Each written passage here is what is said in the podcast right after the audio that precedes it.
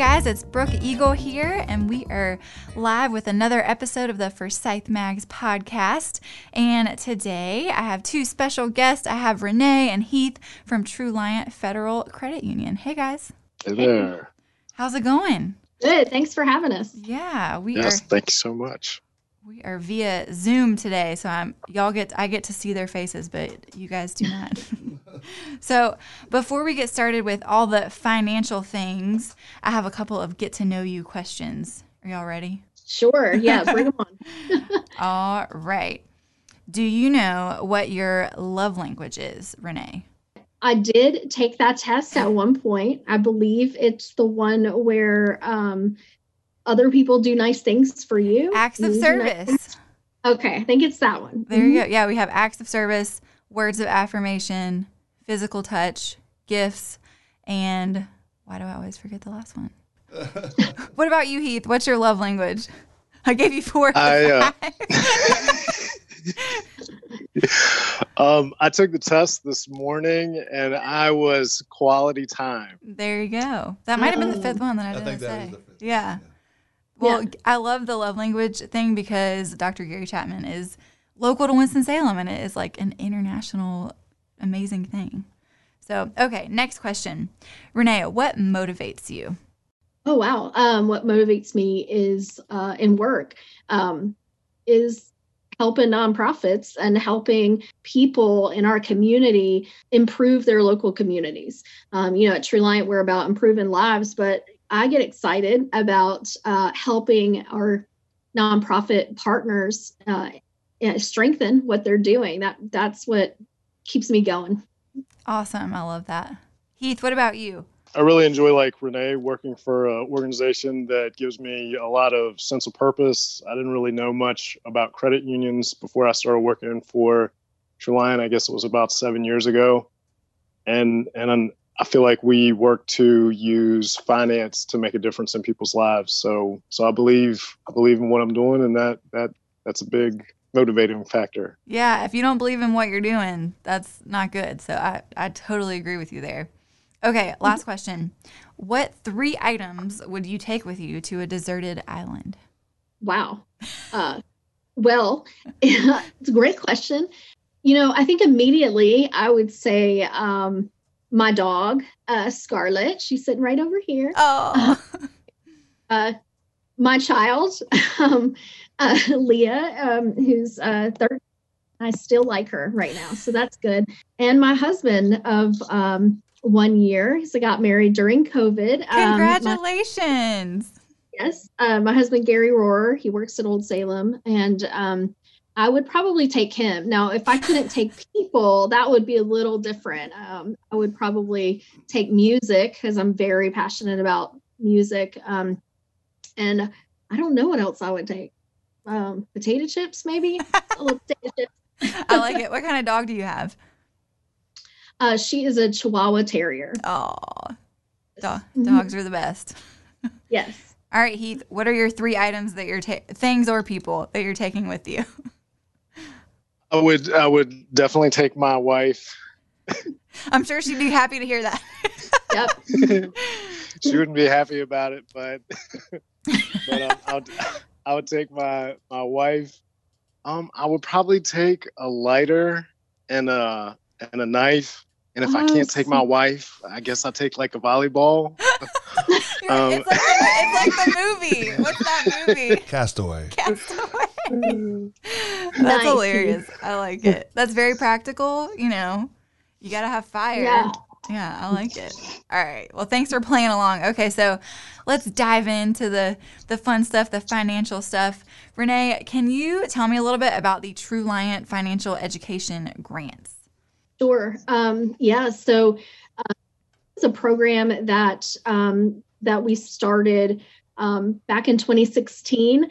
Uh, Truliant um, reached a milestone in terms of the number of members. We reached uh, 200,000 members, and today we're at 267 ish thousand members. But um, the time to celebrate um, reaching such a milestone, um, the credit union decided to make a, a pledge of $200,000 um, to give back to our public schools in terms of um, advancing financial education. Now, at the time, North Carolina did not have um, any sort of standard, uh, graduation standard for students um, learning personal finance. Um, so, uh, you know, in doing the research prior to back in 2016, um, prior to uh, launching the program, I was really shocked that a lot of a lot of um, banks or other financial institutions weren't um, sort of in the space of providing grants to teachers who wanted to advance financial education. So what we decided to do was uh, make that pledge of $200,000 over five years um, to public school teachers, grades six through 12, um, in communities where we have Truliant branches. Mm-hmm. And uh, you know the name says financial education grants and it is about financial education we also supply grants through that same program um, in the topics such as business marketing entrepreneurship economics and um, career development because those are all intertwined. So when you can um, help teachers teach uh, whether it's personal finance or it's um, investments or entrepreneurship you're helping those students really grasp um, the you know what they need to be successful and financially independent adults. Um, and so what we what we know from the research um, that just recently came out from the council of um, economic education across the country, what we know is that students that take at least one semester of personal finance or something to do with financial education, it could be credit, borrowing, something like that, while they're in high school, um, they are significantly more likely to have a budget as an adult, you know, know how to save money. Um, and know how to deal with their student loans. Um, you know, when we talk about student debt uh, and college debt. So we know that this is um, something that uh, is really important um, to school students and should be taught. Um, and so now, you know, we're happy that you know we've had the five years of the of the two hundred thousand. We have exceeded two hundred thousand um, dollars over wow. the past. Five. And now North Carolina has a standard for teaching personal finance, um, starting with the class of 2024. So these students that are in high school are going to um, have that advantage. So um, we're really proud of yeah. everything that's happened in the last five years in regards to financial education. You should be. So, about how many schools have you guys helped over the last five years? Well, um, it's more than 40. it's, I think it's closer to 50. I actually didn't add it all up this morning. That's shame on me. But um, it, it, across our footprint, right? So we're talking about um, uh, we cover Greenville, uh, upstate area, South Carolina, um, of course, Charlotte and the Piedmont Triad area is where North Carolina is where we are. We have the most branches and most communities, but then we're also in Southwest Virginia. So, you know, school systems from Alamance, Burlington, um, schools to Charlotte Mecklenburg, of course, Forsyth, Winston-Salem, Forsyth, Guilford, Randolph. I mean, we've supported schools in all of these um, areas throughout the life of the program. That's awesome. What do you think you know, you personally, what do you think are a couple of the biggest, um, not misconceptions, but things that the kids in schools today need to be learning but are not that are related to finance? Yeah, well, there's a couple of things I would say. Uh, first of all, another thing that we know as it relates to to teachers in our schools is that you know teachers didn't grow up taking classes in personal finance so they are um, teaching uh, information that they may not have mastered themselves um, in their own personal finances. And we're seeing that now as um, these teachers begin to implement the personal finance uh, state standard um, starting very soon. Um, but I, I, saw a statistic um, a, a couple years back, and I think it's still relevant today, that um, parents also are more likely to want to have that conversation about the birds and the bees with their children than talk about money. And if you think about that, if you actually stop and think about if your parents actually talked about money or or were you just sort of aware of your financial um, condition as a family based on what you spent your parents spent money on but parents don't really sit down and have that type of conversation with their students. So so there's a lot of different things that are playing into what what teens need to know. But to answer your question, um, certainly about credit borrowing, um, because not only is it an impact w- impacting them when they go off into the world, whether it's college or community college or trades or to the military, they're going to have to understand eventually um, what how credit works and how credit cards work, um, but also how loans um, and interest and all of that works. And a lot of times um, our students are they believe that they know you know like teenagers they think they know right they don't know what they don't know and so that's how they sometimes get in trouble is you know taking on credit cards that have such a high interest rate that they you know if they extend themselves on that they really are facing years of having to pay that back because they are not paying attention to things like the interest rates and um, so we i mean that those are you know, also a budget. I mean, we know that uh, less than half of Americans right now have a budget. Wow. Um, is shocking. And, uh, but the same amount of people, so less than half, um, do not have adequate savings, like emergency savings. And um, we believe that by helping teachers um, provide this type of education to their students, however is best for them to do that in their classroom, is going to really have an impact on whether or not students have a budget and know something about saving and credit by the time they're adults. Yeah. Gosh, I think that's so important. I know when I was in school, which was not all that long ago, there was definitely a huge lack of financial education. Um, I'm blessed that my parents were really like put the fear of God in me about credit cards and not having too much too much debt in that way. And they always told me, you know, to pay an extra mortgage payment every year to take several years off your mortgage. So it sounds like I was in the minority of of uh, mm-hmm. being financially educated by my parents. But yeah, the school system, and it's not their fault. They, like you said, the teachers didn't have the information either. So I think that's so amazing that you guys have taken that initiative um, to teach teach our future how to manage their money. I love it. Yeah, and you know one interesting thing, Brooke, about the um, programs. So, so the statistic, like na- nationwide, is that um, only about 20% of teachers are teaching financial education in some way. And what I have found in delivering the grant program on behalf of Truliant to teachers um, here in North Carolina in particular is that it's a range of teachers that want to incorporate um, this type of curriculum into their overall lessons. And I've seen everything from AP teachers, AP math teachers who, you know, at the end of the year, the AP test is actually in May, and they have like this entire month where they are not, they don't have any subject um, information that they actually have to to teach to because the test has already taken place. So they wanted to incorporate personal finance into, you know, just teaching it that last month of the year.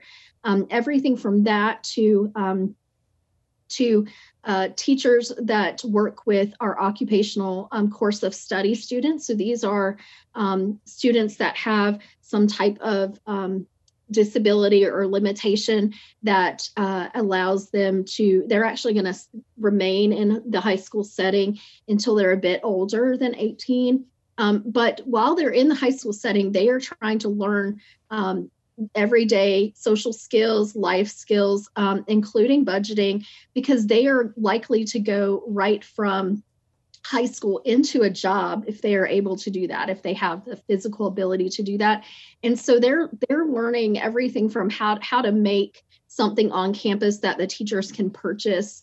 Um, so you know we've we've just seen of teachers that are attempting to incorporate financial education into everyday teaching and it's not just the career and technical teachers or the economics teachers this is you know teachers we've got you know count student counselors we have people across the board who see the need and have an idea and are, are really focused on what they're trying to do to make a difference for their students I love and we that. Love, yeah, yeah, I love that. So you said you had a 13 year old daughter. For any of our parents that are listening in, what are a couple of things that you are teaching her right now in the finance world that uh, other parents can can take take a note and do the same? yes. So yeah, that's great. Uh, great question. She, um, you know, one of the things we've been working on recently, uh, I've been working on with her, is um, how to earn basically a paycheck. Um, and so around the house, um, you know, some parents tend to give their their children an allowance, you know, for doing chores.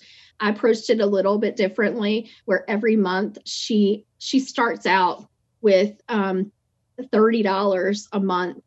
That that's her paycheck. Now, if she um, if she makes mistakes or if she you know doesn't do some of the chores that she's supposed to do um, or you know uh, acts out you know you know how teenagers are then um, amounts are deducted from her paycheck. And so at the end of the month she may get the full $30 or she may get you know 24 dollars or you know 20 dollars based on what her attitude has been. And and then i'm teaching her the savings right? So then at the end of the month regardless of how much money she has. She tells me what she thinks she would like to purchase with that money. And there's always a savings component to it. She never spends the full amount. So then we talk about, okay, well, with your $24, you're going to buy this for $20. And then that extra $4 is going to go where? And we have a savings account for her and it goes into the savings account. So right now, at her age, she's not really ready for the borrowing and the credit conversation yet but we're just focusing on saving and earning money you know um, and in a fun way. I mean she looks forward to it the whole month. She's like here's some things i've decided i want to get with my money. And i'm like well you keep making good choices and you'll be able to get the full amount of your paycheck. So this is the conversation that we have in our home I love that. I love that. That's awesome. And I mean, that's really true and will help her when she does have her real job because you things come up throughout the month that are unexpected expenses. And then good things come up too when you work extra hard at, at doing particular things. You have that bump in your paycheck. right, exactly. And she does get a bonus for doing extra things that I don't have to ask her to do. So so she sometimes that motivates her. Some weeks it doesn't motivate her of course. But um, yeah that is sort of built into the system that we have at, at, at my house. I love that. I love that. So we have about five more minutes but do you have anything that is about Truliant that you want to that you want to tell our listeners that's maybe different about other banks and things like that? Oh yeah. Um, you know Truliant is uh, well, credit union in general is very different from a bank. I'm going to let my friend Heath join me in this part of the conversation yeah, too. I think that's a great a great point. People, a lot of people don't know the difference between a credit union and a bank. So for those who don't, give us a quick 101. Um, yeah, so I'll start it off, and Heath, you can jump in. So um, a credit union, I mean, the major difference between a credit union and a bank is that credit unions are owned by um, the people who have their money invested in, in the credit union. So it's not a shareholder situation where a group of people at the top are going to make money um, off of the decisions that the bank makes. This is a uh, democratically controlled, um, and I don't mean political party, I mean democratically controlled organization where everyone that has $5 in, in a credit union, in our credit union, has the opportunity to vote for board members, you know, to pr- fully participate in the process. So um, also credit unions are more uh, you know we're more um, i would say at the ground level like we know everybody's name. I mean i don't but like our branch staff when people walk in they know people's names. They treat them individually and not as a number. And um, we also tend to have better rates uh, lower rates um, on auto loans and different products than uh, than banks do. Um, but you know another uh, uh, we have like credit union principles. Cre- all credit unions have credit union principles, and one of those is a commitment to the community. So we are uh, Truliant, I believe, uh, very focused on the community and all different aspects of what we are trying to do in community affairs. You know, to improve the communities, like I mentioned earlier. Um, I know Heath's probably got a couple more uh, differentials between a credit union and a bank. He let's, did I do a good job? Yeah, let's hear. You it. did. You did. Renee did a great job of explaining the differences, and I, and I can give a little background on Truliant. Um, we were we were founded in 1952 as Radio Shop's credit union to serve workers at Western Electric here in Winston Salem. After World War II, um, there was a big explosion in the number of credit unions um, nationally and so Truliant has been around for for 70 or so odd years. We were part of a, a we've grown consistently throughout that time. Like Renee said, up to 267,000 um, member owners.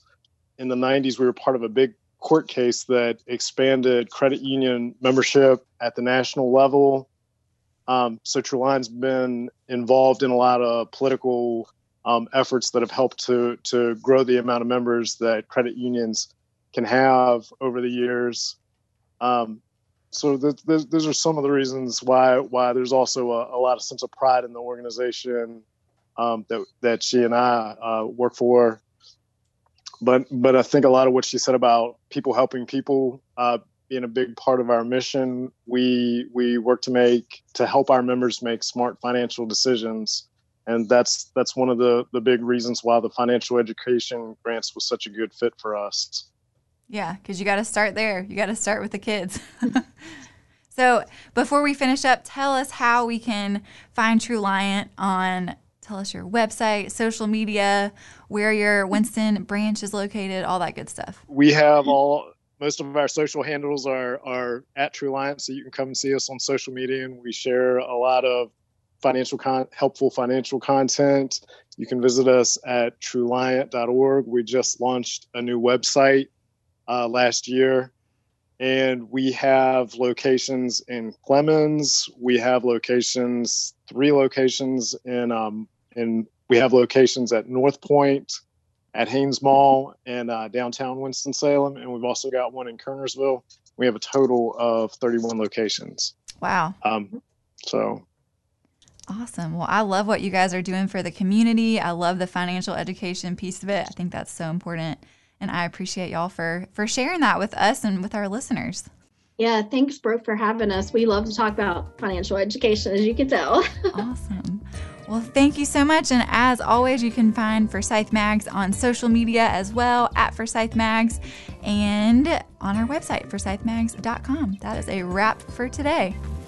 The views and opinions stated on this podcast are solely those of the contributors and not necessarily those of our distributors or hosting companies. This podcast is copyrighted and cannot be reproduced without expressed written consent of Forsyth Magazines Incorporated.